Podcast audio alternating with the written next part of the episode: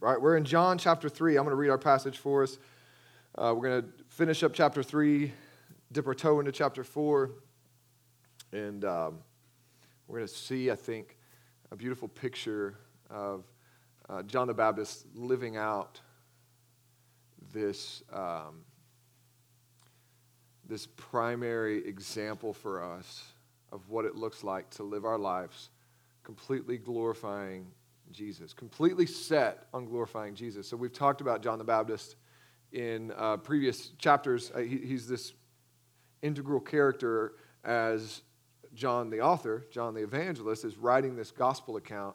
He weaves John the Baptist's story in very intentionally. And this will actually be the last time we hear from John the Baptist in this gospel. And so when we saw him previously, we saw that, man, he's sent as a witness, the forerunner, to come and just make known that the Savior is coming. And that's sprinkled in. And I think he's sent as this forerunner for us to see, hey, actually, this is what we're all supposed to be doing because Jesus has come, but guess what? He's coming again. And so the way that John completely gave his life to making people ready for the coming of Jesus is how we are supposed to follow suit, and do the same thing. This is why Jesus called John the greatest man ever born of a woman, because he was so, it's not that he was sinless. We see doubt later. We see some things about John, but he was the closest to his original purpose of, man, just making much of Jesus. And so let's read this kind of last encounter and last time we'll hear from John the Baptist in the book from John the Evangelist. So starting in verse 22 of chapter 3, and we'll read down to verse 3 of chapter 4.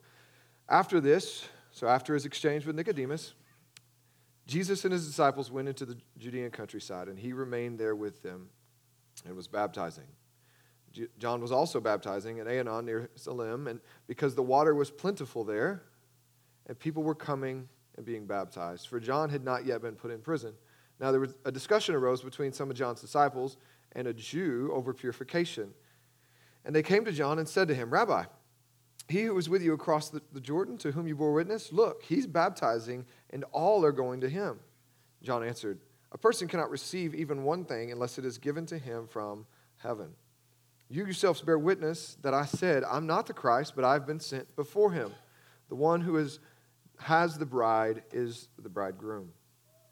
The friend of the bridegroom who stands and hears him rejoices greatly at the bridegroom's voice. Therefore, this joy of mine is now complete.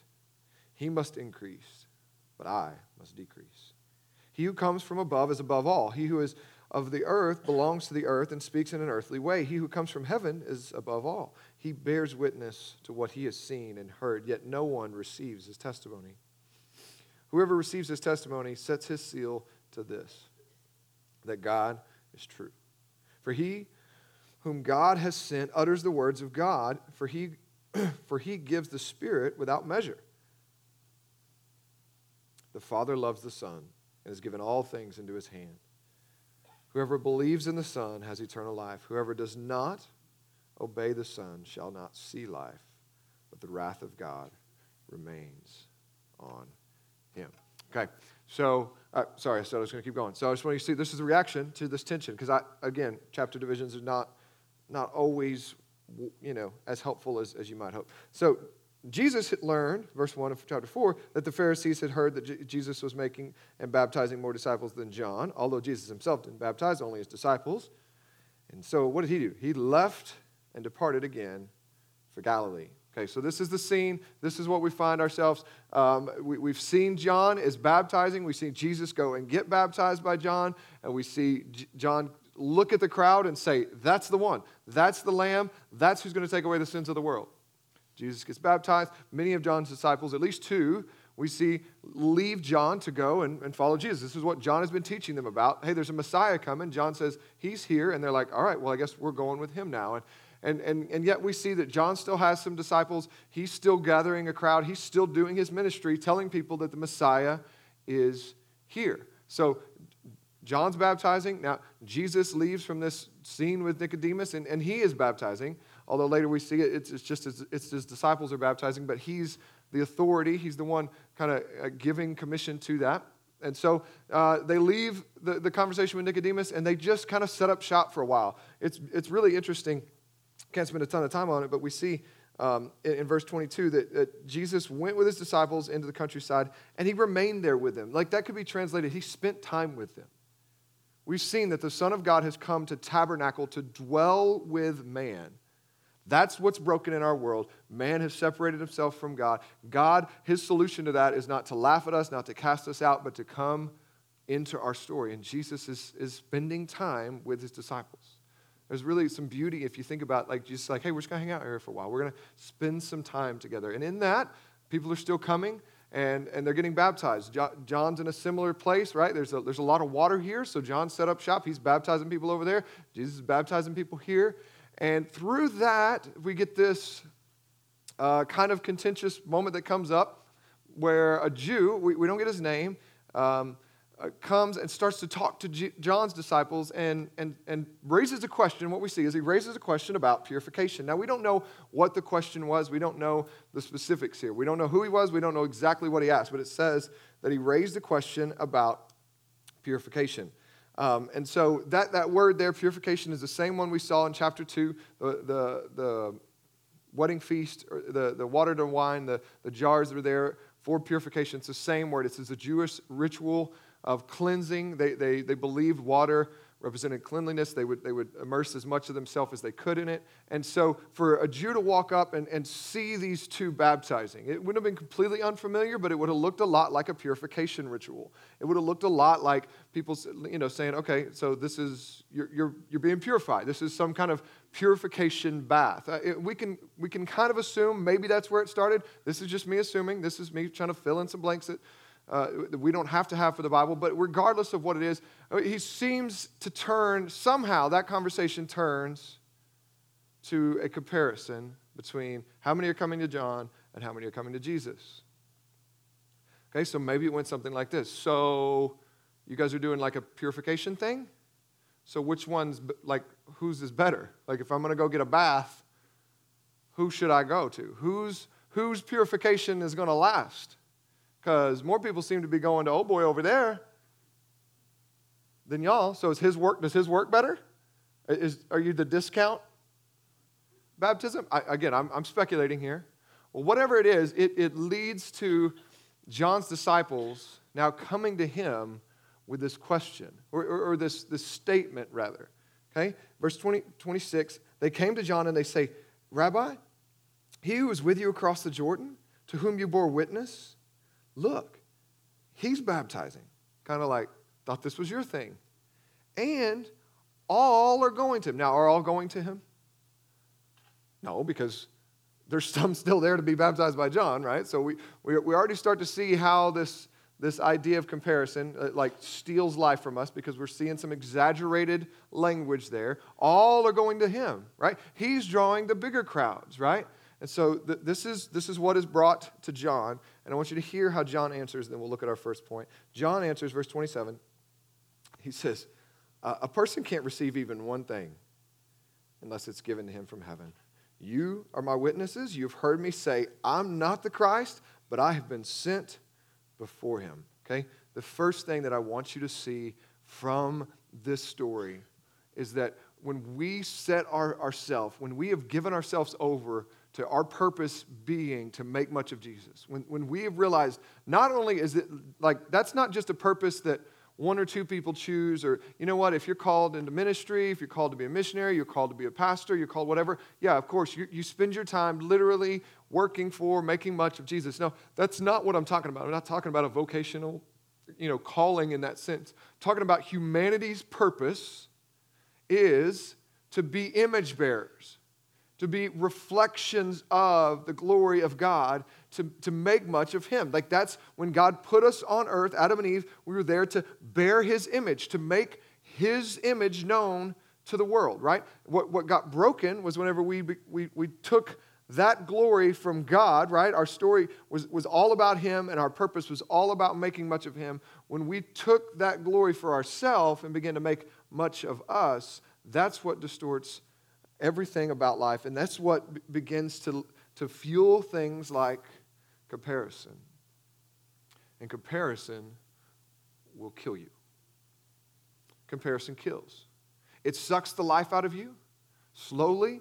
It literally has taken many lives. People have been so downtrodden by things people have said or images they couldn't live up to or whatever. We're going to see that it actually is going to lead to fueling the Pharisees, right? In some way, that's the root behind what fuels the Pharisees to kill Jesus, right? Comparison kills, right? We see that underneath so many of these other sins that we see God tell us, hey, don't do this. Coveting, stealing, lying, they all start here. They all have their root of comparing, right?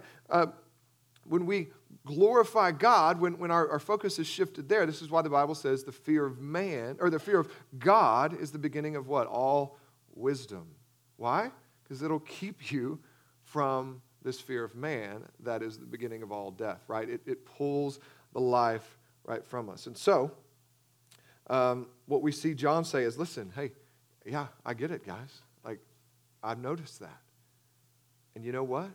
If that's how it is, and that's how God wants it to be, because none of these people have come because of my goodness and my glory. They're only here at my baptism pool because God has brought them here. And if there's more at Jesus's, then that's what God wants. And he says, listen, like I've been telling you the whole time, that's the big idea. I'm not the Christ, but I've been sent before. And what's John saying? He goes, hey, guys, it's not about me. I've been telling you it's not about me, but it's actually not about me.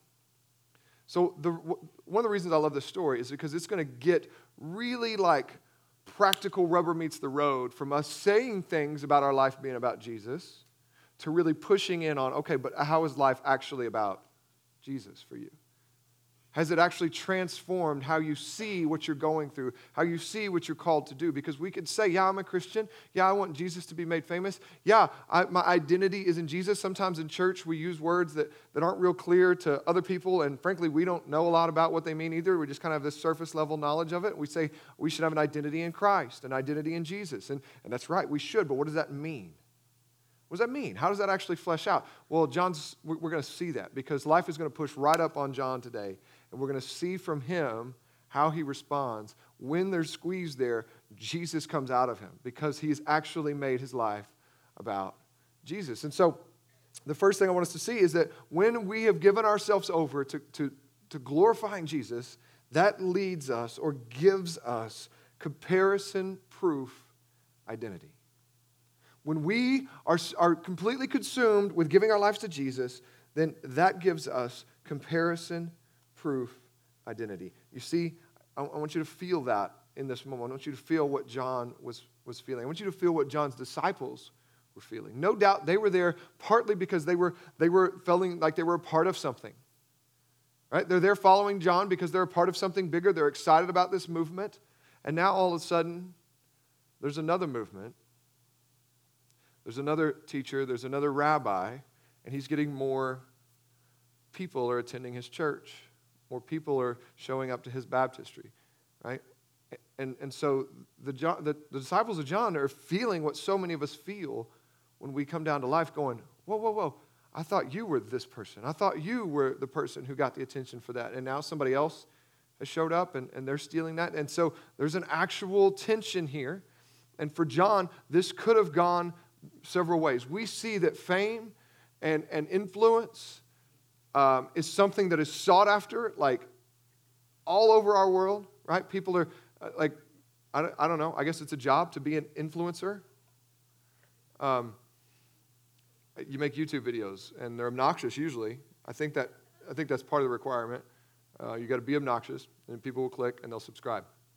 You got to ask them to subscribe, like, repeatedly, though. Smash that like button, subscribe, right? So we have this like, thing going on in our culture where everybody's pursuing approval, they're pursuing stuff by what? Becoming an influencer, right? We have people that they look to get their identity, their approval by becoming someone that other people look to, by getting likes, by getting followers. We have actual measurements now of how popular, how cool you are. Do you know that?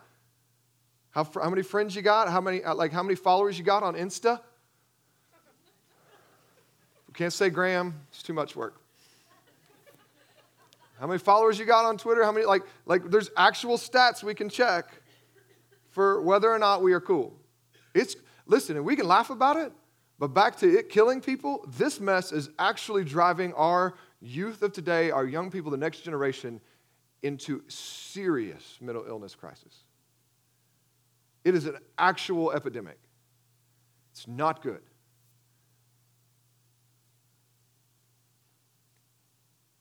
But behind that, you see this desire for influence, for popularity. Well, here's the deal. John kind of had some influence and popularity, didn't he? We looked at that a few weeks ago.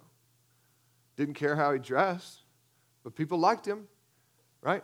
He was wild looking, like probably matted dreadlocks, right? Weird clothes, weird diet. People are going to go to this desert, and they're going to follow this guy because he's preaching with power.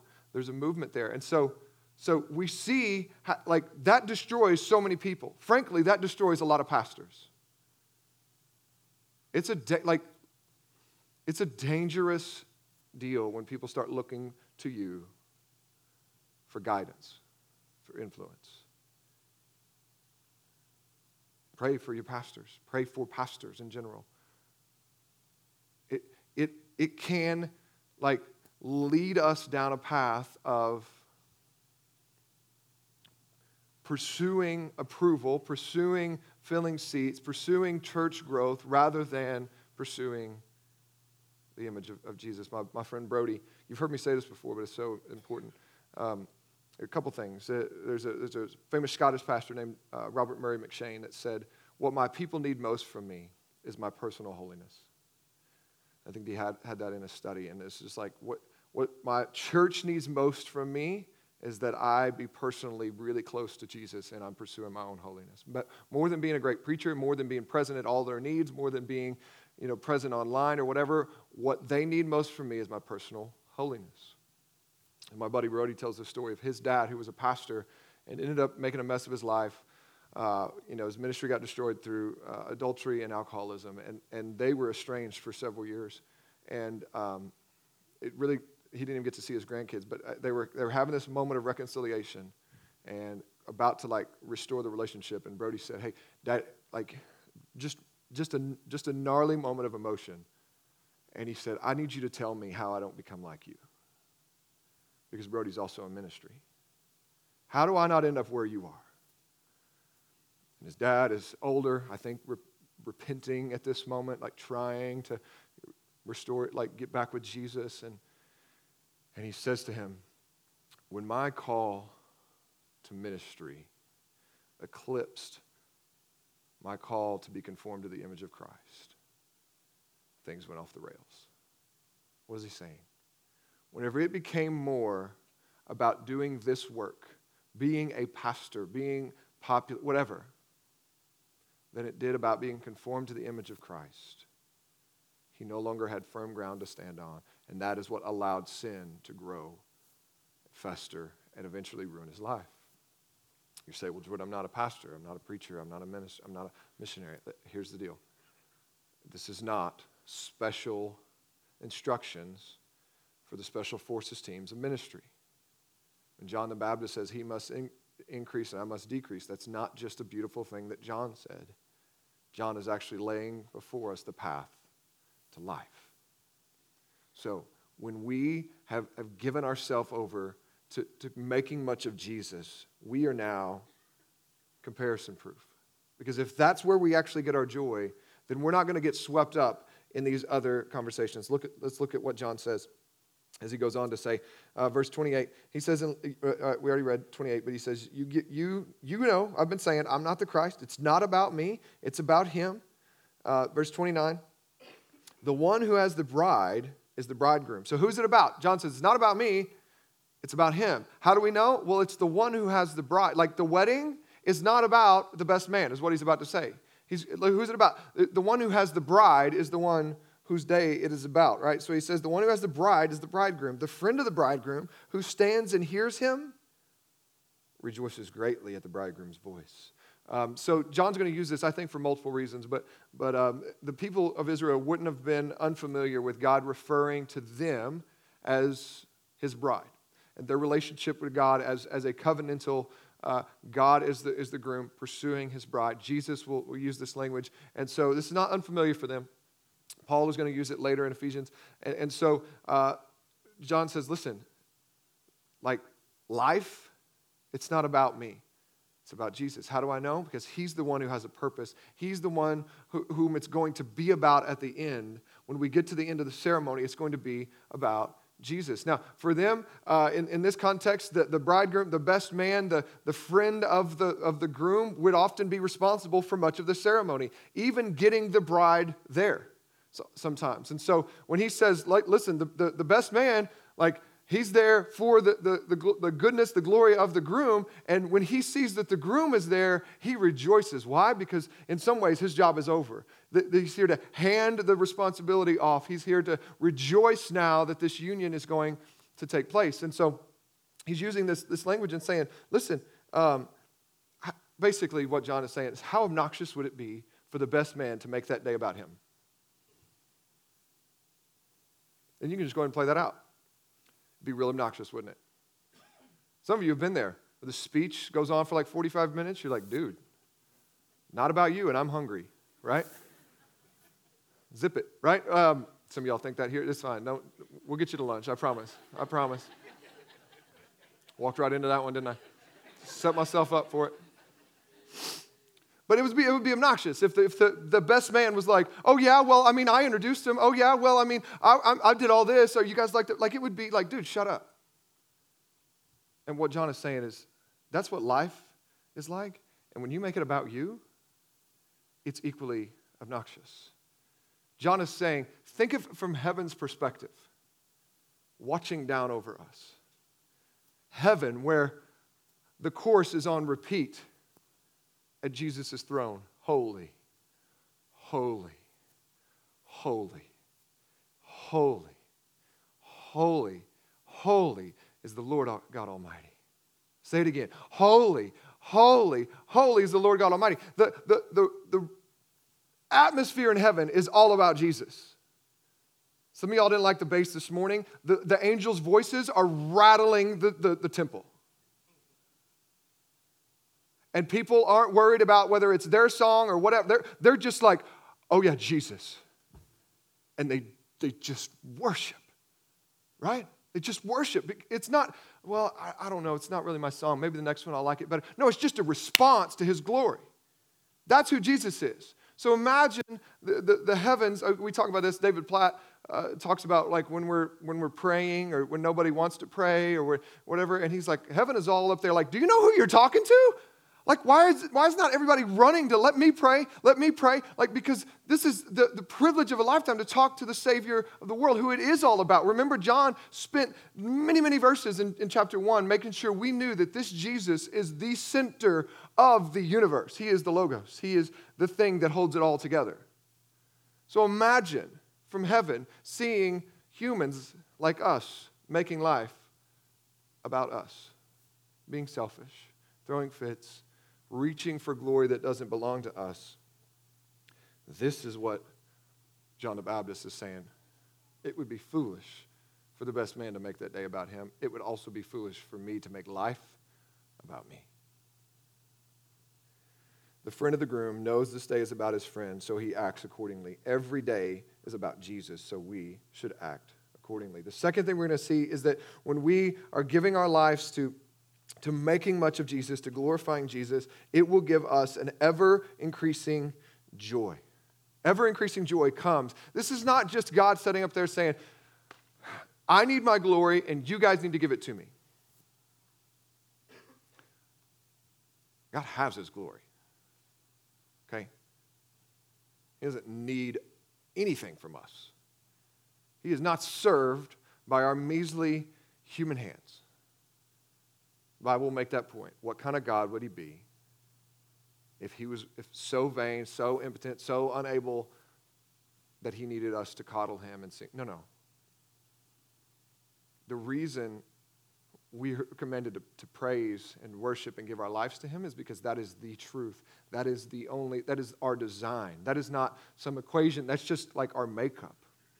And it's loving for him to say that. And so when we realize, oh, it's not about us, that's actually the best news. That's actually good news for us, being freed from trying to milk something out of this life that isn't there for us to receive. And so let's look at verse 29. He says, the same thing with the bridegroom, and then I want to go a little bit further and see where John says, therefore, right? So when the bridegroom is here, if I'm the friend of the bride or the friend of the groom, when he shows up, the groom is here, I rejoice greatly at the bridegroom's voice. Therefore, this joy of mine is now complete. And this is where he says the famous verse of, he must increase and I must decrease. So when you realize that life isn't about you, that's actually the first step into getting joy out of life. I want you to think to the famous passage from Luke chapter 9. It's in another spot in the Gospels as well. But Jesus says this famous thing that whoever would save his life will lose it. But whoever loses his life for my sake will save it. I want you to lay those parallel over there. John says, I've got to decrease and Jesus has to increase. And that's coming on this conversation of his joy being complete. This isn't this begrudging, yeah, I know, it's not my turn now. My glory's over. Yeah, I know. I need to do more for Jesus. I need to give more to the church. I know. I should know these worship songs. I should have read more of my Bible. I know I'm not a good Christian. No, he's saying my joy is built on this. This is John's joy source overflowing here. He's saying, now that Jesus is here, this is all that I've been living for. This is all that I've given myself to. And now that his voice is here, man, John is saying, no, I'm not jealous. His disciples are here going, John, Jesus is baptizing more people than you. And John's going, yeah, it's awesome. It's awesome. This is what it's about, guys. Like, it's about him, not me. If only I had come, John's like, then everybody would be disappointed. I'm not the Christ. I was sent before him. He is very clear in his role in this world is to make much of Jesus. Okay? When Jesus comes along and says, hey, you want to find your life? You need to lay it down. Give it up. What's he saying? He's saying the problem with your life, the reason you're frustrated, disappointed, disillusioned, want to quit, depressed, fill in the blank, is that you've made it about you. You've made it about you. You think you're the point. So now you're mad that God isn't answering your prayers the way that you'd like them to be answered. Now you think that God has abandoned you because life isn't going the way that you think it should go. Jesus says, to find true joy, you got to lay all that down. Literally lose your life, and there you'll find it. There you'll find it. You'll find your purpose. You'll find your hope. When you get your joy from seeing Jesus made famous, this is what makes sense of the famous passage of, like, he will work all things together for the good of those who love God. Like, that's a hard truth. Like, that's a good truth. We say it in hard times, but it's hard to accept. It's hard to realize. It's hard to sit with. But this is what makes sense of that. Whenever we realize, when we're all about Jesus' glory and not our own glory, then we could start to see how even our suffering, even our struggles have a purpose, and they can make much of Jesus. That's one that I've talked to more than a couple people about recently is a hard marriage. I've had people sit in my office and say, I don't know what else to do. Surely God doesn't want me to be unhappy. And they've already made up their mind to get a divorce. Now, I'm not talking about situations of abuse. I'm not talking about the situations like that. No, I'm talking about people who are just really unhappy, and sometimes they have really good reason to be unhappy.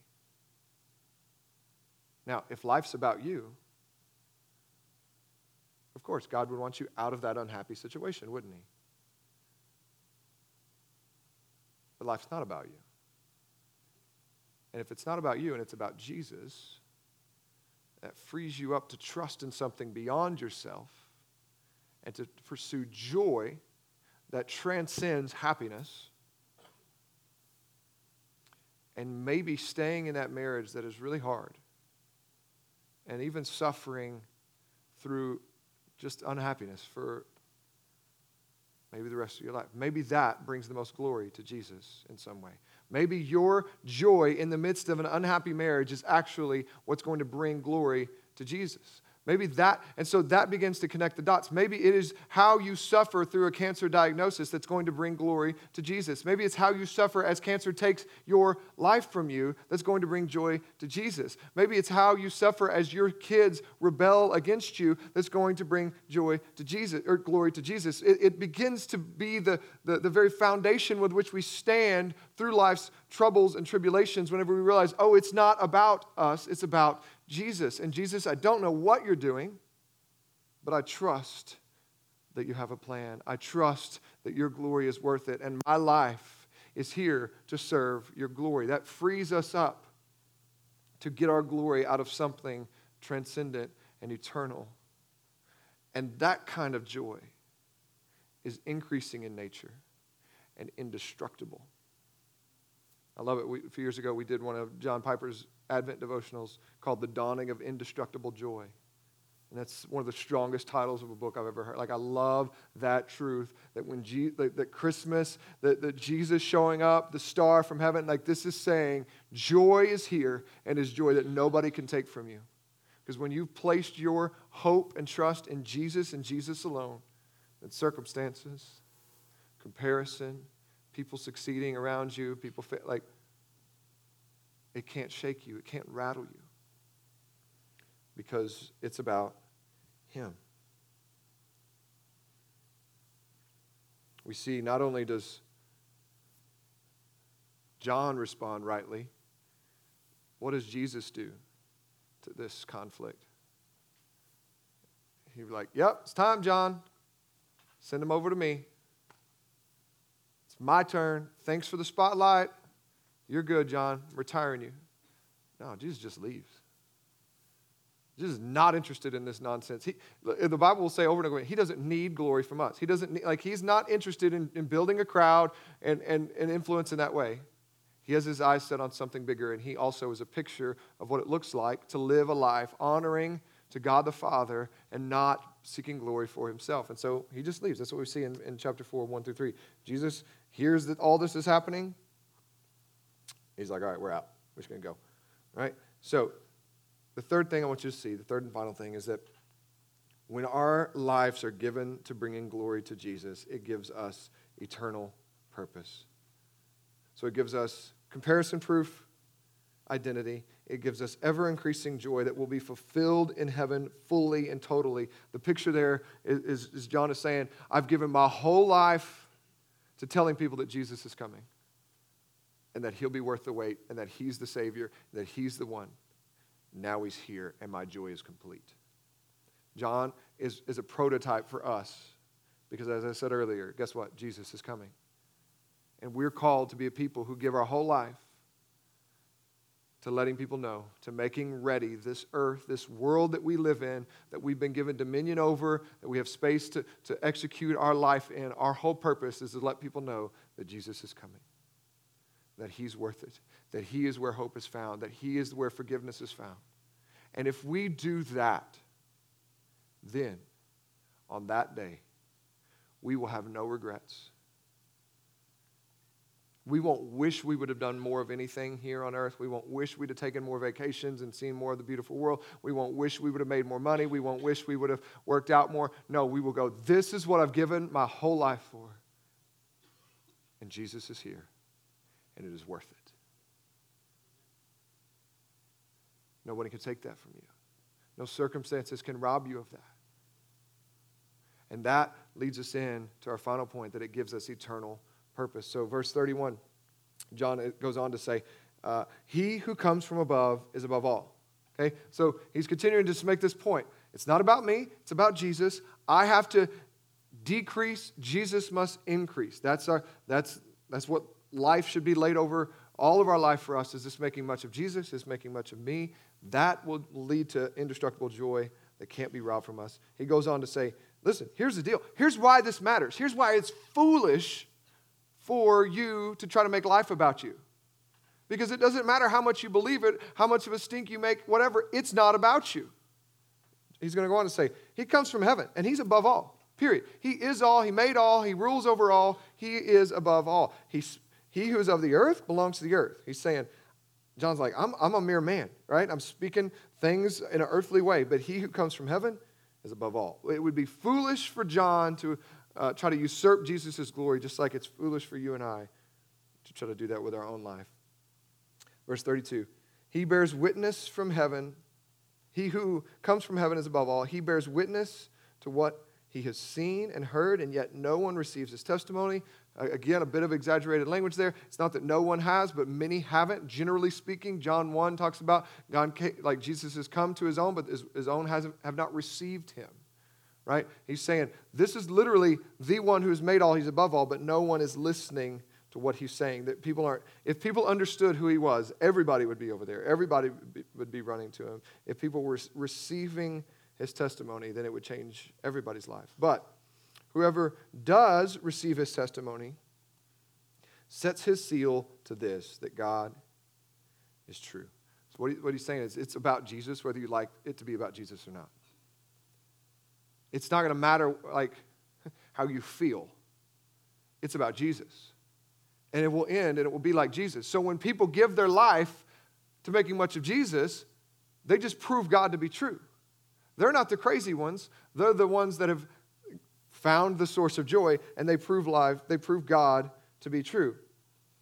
For he whom God has sent utters the words of God, for he gives the Spirit without measure. Now this is, if you're familiar with Hebrews 1, it talks about how for many years and many times and many ways God has spoken through his prophets, and so God has sent Moses. He sent Abraham. He sent David. He sent Elijah. He sent Elisha, Jonah, all of these different prophets. He said, like the writer of Hebrews is saying, God has been communicating with us throughout all of time. But what John is saying here is each of them just got a measure of the Spirit to do their purpose. God gave them an anointing of the Spirit to accomplish their purpose in their time. Jesus has now shown up, and there was no measuring of his dose of Spirit. He embodies the fullness of who God is. He is the pinnacle of what life is about. The Father loves the Son, verse 35, and has given all things into his hand. Whoever believes in the Son has eternal life. Whoever does not obey the Son shall not see life, but the wrath of God remains on him. Now, again, keep in mind, when the Bible's talking about life, eternal life, death, it is not merely talking about how many years we have on this earth breathing oxygen into our lungs, and when does our pulse stop, and where do we go? The idea of eternal life, the idea of death, transcends our physical breathing, our physical deal. And so he's saying, whoever believes in the Son has eternal life. What is eternal life? John 17:3 says to know God, to trust him, to have the source of life. Like, that's what eternal life is to know God, to trust him, to have our faith in him. You believe in Jesus, you are hooked back up to the life source. The very thing that was causing the aching, the longing in you to exist, that hole within inside of you that nothing could quench, that thirst, that is satisfied whenever we come to Jesus. But whoever does not obey the Son shall not see life. They won't even understand it. They won't get a glimpse of it because the wrath of God remains on them. That's not saying, well, those people who are really bad, God's going to get them. He's saying, no, we're all really bad. The wrath of God was on us all. But we only get out of the wrath by believing in Jesus. You believe in Jesus, you can have eternal life.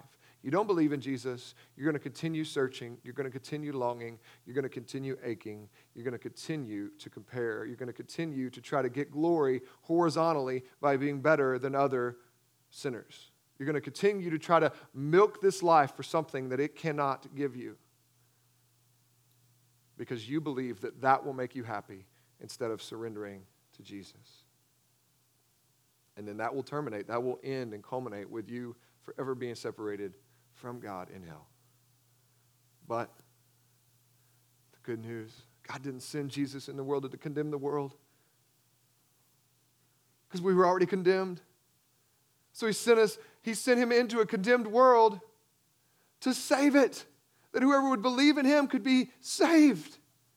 So that's the good news. We can be saved from this life of futility, trying to get glory out of other people and out of our, you know, posture, out of our reputation, out of our whatever, our money, our popularity, our image. We're rescued from that whenever we turn to Jesus. Those who aren't trusting in Jesus are trusting in something else. They're going to continue a life of futility, continue a life of frustration, continue a life of emptiness.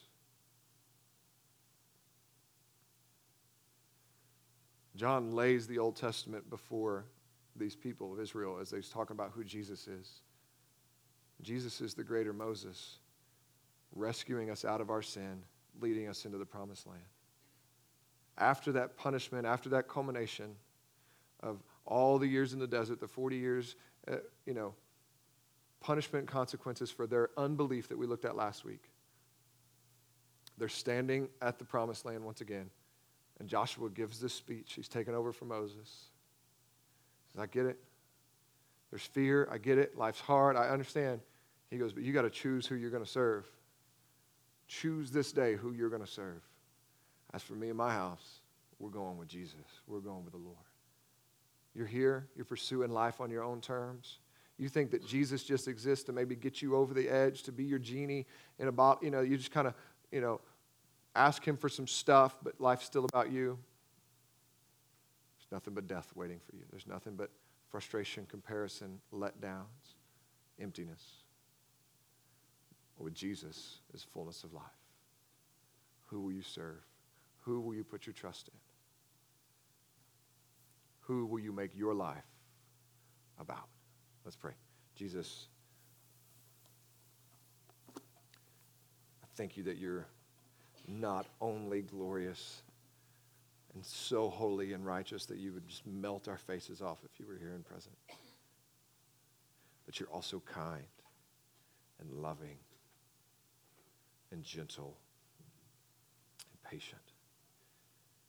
And we as your people cling to that as hope, because we are frustrating, small-minded, short-sighted, selfish people. I pray that your word would stir us to let go of the things of this earth and the things of our world, our agenda, our whatever, and cling tightly to your glory. Give all that we have to your glory. For some, that will mean walking away from their careers, from their homes, to go to the mission field. Why would we say that's so radical? If you are who you say you are, if you are who the Bible says that you are, if you are worthy of these songs, if you are the Jesus that we're singing to, then my goodness, what is my life but an offering to you? You'd have me to go, then I'll go. May you give us such an overwhelming picture of your glory that it puts our lives into perspective and that we make it about you. That we experience joy because we let go of our own glory and we cling to, pursue, gather, exalt your glory.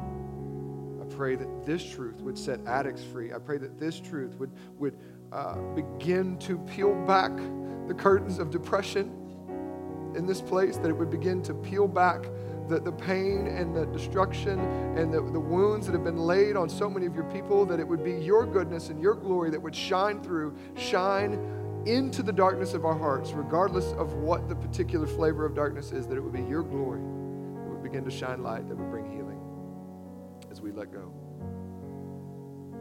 And we worship you. So come, Holy Spirit, do that sort of work this morning. Stir in us. Make us your people, aware of your glory.